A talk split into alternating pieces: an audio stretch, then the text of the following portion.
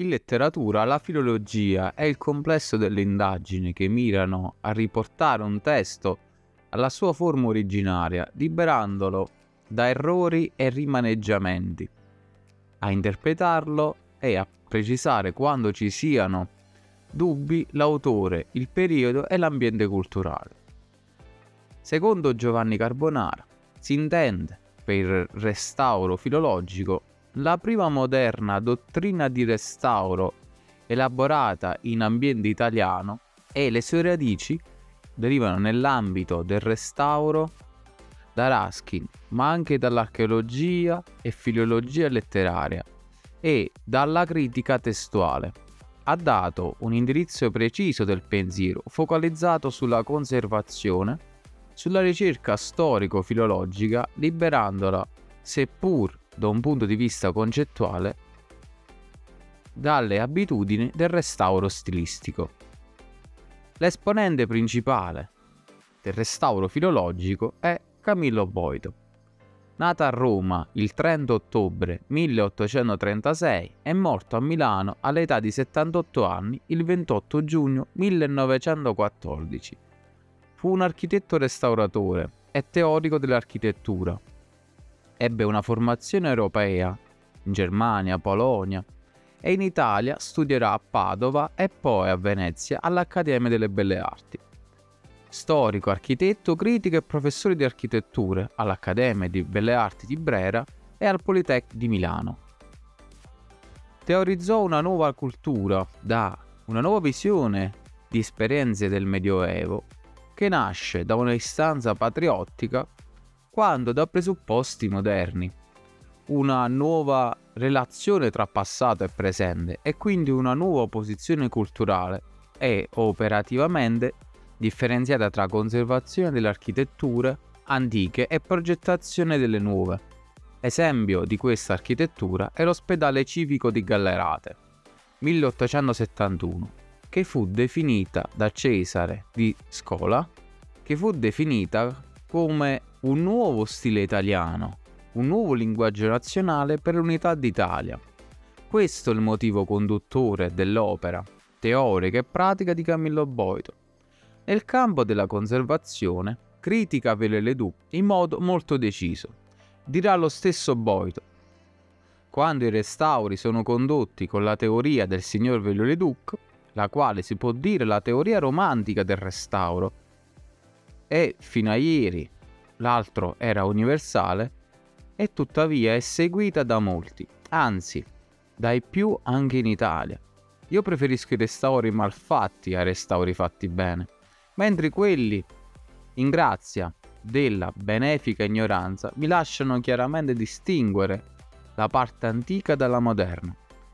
Questi, con mirabile scienza ed astuzia, facendo parere l'antico il nuovo, mi mettono una sì fiera perplessità di giudizia che il diletto di contemplare il monumento sparisce e lo studiarlo diventa una fatica fastidiosissima. Poito prende diversi spunti dalla teoria di Raskin, definisce il pittoresco il minor male, ma comunque la definisce spietatamente logica, perché è tanto fatalista quanto è inevitabile la fine del monumento, ma invoca anche una manutenzione che ha lo scopo di mantenere in piedi l'edificio, lasciandolo al suo lento destino. Ironizza sul fatalismo di Raschi. Dirà lo stesso Boito, ora se non bastano né gli accerchiamenti né le chiavi di metallo, bisogna pure alle pietre che non reggono più sostituirne delle nuove. Certo un peccato, certo una... è una profanazione, ma insomma il palazzo sì, si voleva in piedi o si voleva in terra.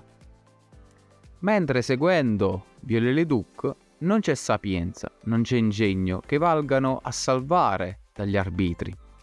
La posizione di Boito può essere definita oggi attuale. Supera il restauro conservativo e quello stilistico e adatta il tutto a un nuovo contesto culturale.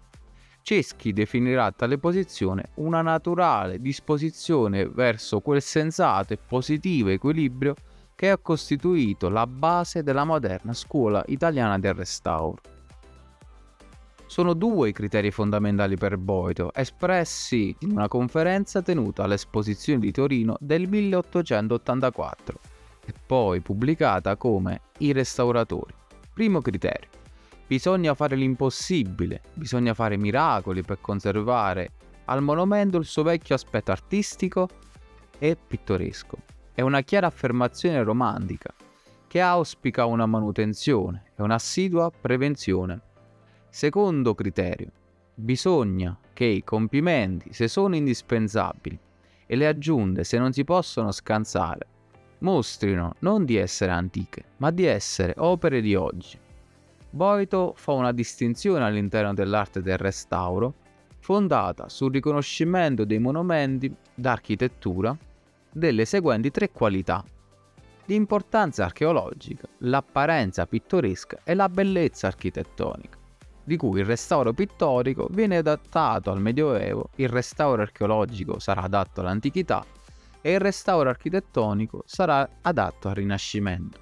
L'attività di Boito come restauratore fu molto prolifica. Tra i suoi progetti, uno dei più significativi, la chiesa dei Santi Maria e Donato a Murano, 1859 il restauro, definito ancora stilistico, di Porta Ticinesi a Milano 1861-1865, dove la medesima porta, una di quelle realizzate all'interno della cerchia muraria di Milano del 1171, realizzata mediante un'arcata a tutto sesto e fiancheggiata da torri.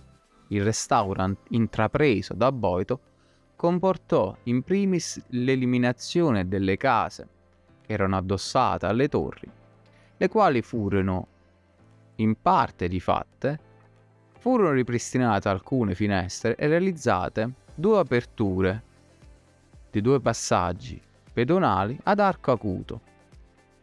Vennero aggiunte balestriere e merlature guelfe, che non avevano nulla di storico ma solo di conferimento di una natura di fantasia. Si tratta di un intervento stilistico alla Ville-Duc, ma la differenza nelle arcate a sesto acuto con quella centrale a tutto sesto denota la volontà di Boito di dare un segno distintivo del nuovo, a testimoniare che fosse un'aggiunta. Ma studi recenti hanno confermato che le aperture a sesto acuto derivano da segni precedenti, ovvero delle tracce antiche emerse dalle rimozioni degli intonaci che Boito seppe leggere e interpretare, dando una concezione di un intervento che possa essere tra filologico e stilistico, quasi un ibrido. Altro tema molto interessante fu il lavoro per l'altare di Donatello nel Sant'Antonio di Padova 1895 1898. Fu un singolare restauro, opera eseguita fra il 1447 e il 1450. Era composto da 31 pezzi scultorei in origine e andò per tutta la sua configurazione principale. Fu smontata e sostituita da una mole più sontuosa ad opera di Gerolamo Campagna e Cesare Franco, che realizzò quasi tutte le vecchie statue. Boito scrisse Pretendere di rifare l'altare nelle sue forme architettoniche originali sarebbe una goffa vanità di un artista presuntuoso. Manca persino il più logoro frammento di modanatura e di ornato. Manca il, anche persino il più sdrucito documento grafico. L'intervento allora fu di non rifare l'altare di Donatello, tale e quale, ma di collocare tutte le opere statuarie nel loro giusto punto, riproducendo per esso la composizione generale ideata dal maestro antico. Iliana Grassi commenta come i chiari concetti espressi del Boito testimoniano la sua consapevolezza critica e la sua indipendenza intellettuale, anche se all'atto pratico il linguaggio figurativo da lui adattato non arrivò ad un'effettiva liberazione dall'equivoco dell'interpretazione stilistica.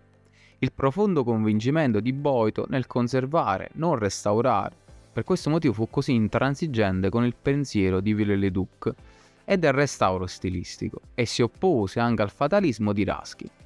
Ma la sua principale controversia erano i restauri stilistici perché erano falsificanti e ingannevoli. Per far sì che siano scongiurati, suggerì otto direttive. La prima, differenza di stile fra nuovo e vecchio. La seconda, differenza di materiali da fabbrica. 3. Soppressione delle sagome e degli ornati. 4. Mostra dei vecchi pezzi rimossi con un'apertura al canto al monumento. Quinta, incisione di ciascun pezzo rinnovato della data del restauro o di un segno convenzionale. Sesto, epigrafe descrittiva incisa sul monumento. Settimo, descrizione e fotografie dei diversi periodi del lavoro, depositate nell'edificio o in un luogo prossimo ad esso, oppure descrizione pubblicata per la stampa. Ottava, notorietà. Il pensiero di Boito può essere descritto con estrema precisione dal risultato del congresso degli ingegneri e architetti italiani del 1883, formulando un documento che può essere risolutivo sul restauro e sancire una nuova anticipazione delle carte del restauro. Boito e il congresso approveranno tale documento, che si espresse così. Considerando che i monumenti architettonici del passato non solo valgono allo studio dell'architettura, ma servono quali documenti essenzialissimi a chiarire ed illustrare in tutte le sue parti la storia dei vari tempi dei vari popoli. Perciò vanno rispettati con scrupolo religioso, appunto come documenti in cui una modificazione anche lieve la quale possa sembrare opera originaria, trae in inganno e conduce via via a deduzioni sbagliate. Si raccomanda che, primo punto, i monumenti architettonici, quando sia dimostrata incontrastabilmente la necessità di porvi mano, devono piuttosto venire consolidati che riparati, piuttosto riparati che restaurati, evitando in essi ogni studio, le aggiunte e le rinnovazioni. Secondo punto, nel caso che le dette aggiunte o rinnovazioni tornino assolutamente indispensabili per la solidità o per altre cause invincibili, e nel caso che riguardino parti che non siano mai esistite o non più esistenti e per le quali manchi la conoscenza sicura della forma primitiva, le aggiunte o rinnovazioni si devono compiere con carattere diverso da quello del monumento, avvertendo che Possibilmente, nell'apparenza prospettica, le nuove forme non urtino troppo con il suo aspetto artistico. Terzo punto.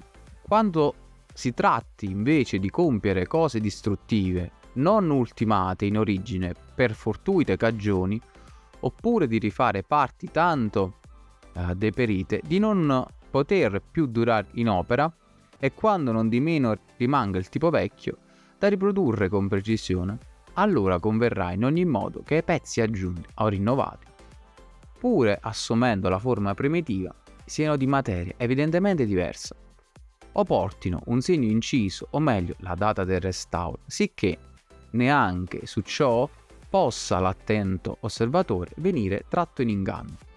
Nei monumenti dell'antichità o in altri, ove sia notevole l'importanza propriamente archeologica, le parti di compimento indispensabili alla solidità e alla conservazione devono essere lasciate coi soli piani semplici o con le sole riquadrature geometriche dell'abbozzo. Anche quando non appariscono altro che la continuazione o il sicuro riscontro di altre parti antiche, sagomate ed ornate.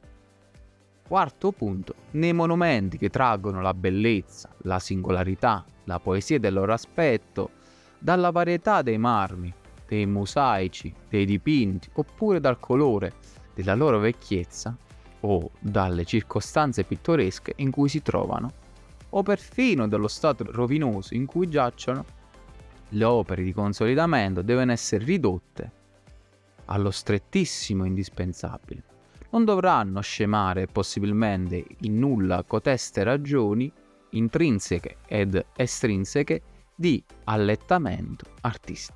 Quinto punto. Saranno considerate per monumenti e trattate come tali quelle aggiunte o modificazioni che in diversi tempi fossero state introdotte nell'edificio primitivo, salvo il caso in cui, avendo un'importanza artistica e storica manifestatamente minore dell'edificio stesso, e nel medesimo tempo svisando e mascherando alcune parti notevoli di esso, sia da consigliare la rimozione o la distruzione in tutti i casi nei quali riesca possibile e ne valga la spesa, le opere di cui si parla verranno serbate o nel loro insieme in alcune parti essenziali, possibilmente accanto al monumento da cui furono rimosse.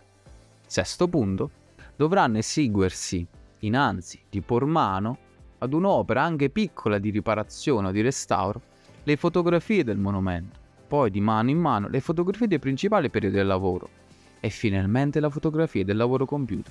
Questa serie di fotografie sarà trasmessa al Ministero della Pubblica Istruzione, insieme con i disegni delle piante, degli alzati e dei dettagli, ed occorrendo con gli acquerelli colorati, dove figurano con evidente chiarezza tutte le opere conservate, consolidate, rifatte e rinnovate, modificate, rimosse e distrutte un resoconto preciso e metodologico delle ragioni e del procedimento delle opere e delle variazioni di ogni specie, che accompagnerà disegni e fotografie. Una copia di tutti i documenti ora indicati dovrà rimanere depositata presso le fabbriche della chiesa restaurate o presso l'ufficio a cui spetta la custodia del monumento. Settimo e ultimo punto, una lapide da, da infiggersi nell'edificio ricorderà le date e le opere principali del restauro. In queste parole eh, si trova la sintesi del pensiero boitiano, una pietra miliare del restauro architettonico italiano. Il pensiero conservativo, sempre culturale, richiamando il famoso assioma di Lindron e della circolare di Fallot, secondo Boito, gli architetti non devono mai scordarsi che il fine dei loro sforzi è la conservazione dei monumenti e che il miglior mezzo per raggiungerlo è il mantenimento di esso. Per quanto lodevole possa riuscire il restauro di un edificio, il restauro deve sempre considerarsi pur sempre una triste necessità. Un mantenimento intelligente deve sempre preservarla. Concludo questo episodio con la citazione che preferisco di più, ovvero in nessuna cosa è tanto difficile l'operare e tanto facile ragionare quando in ciò che si riferisce al restauro dei monumenti.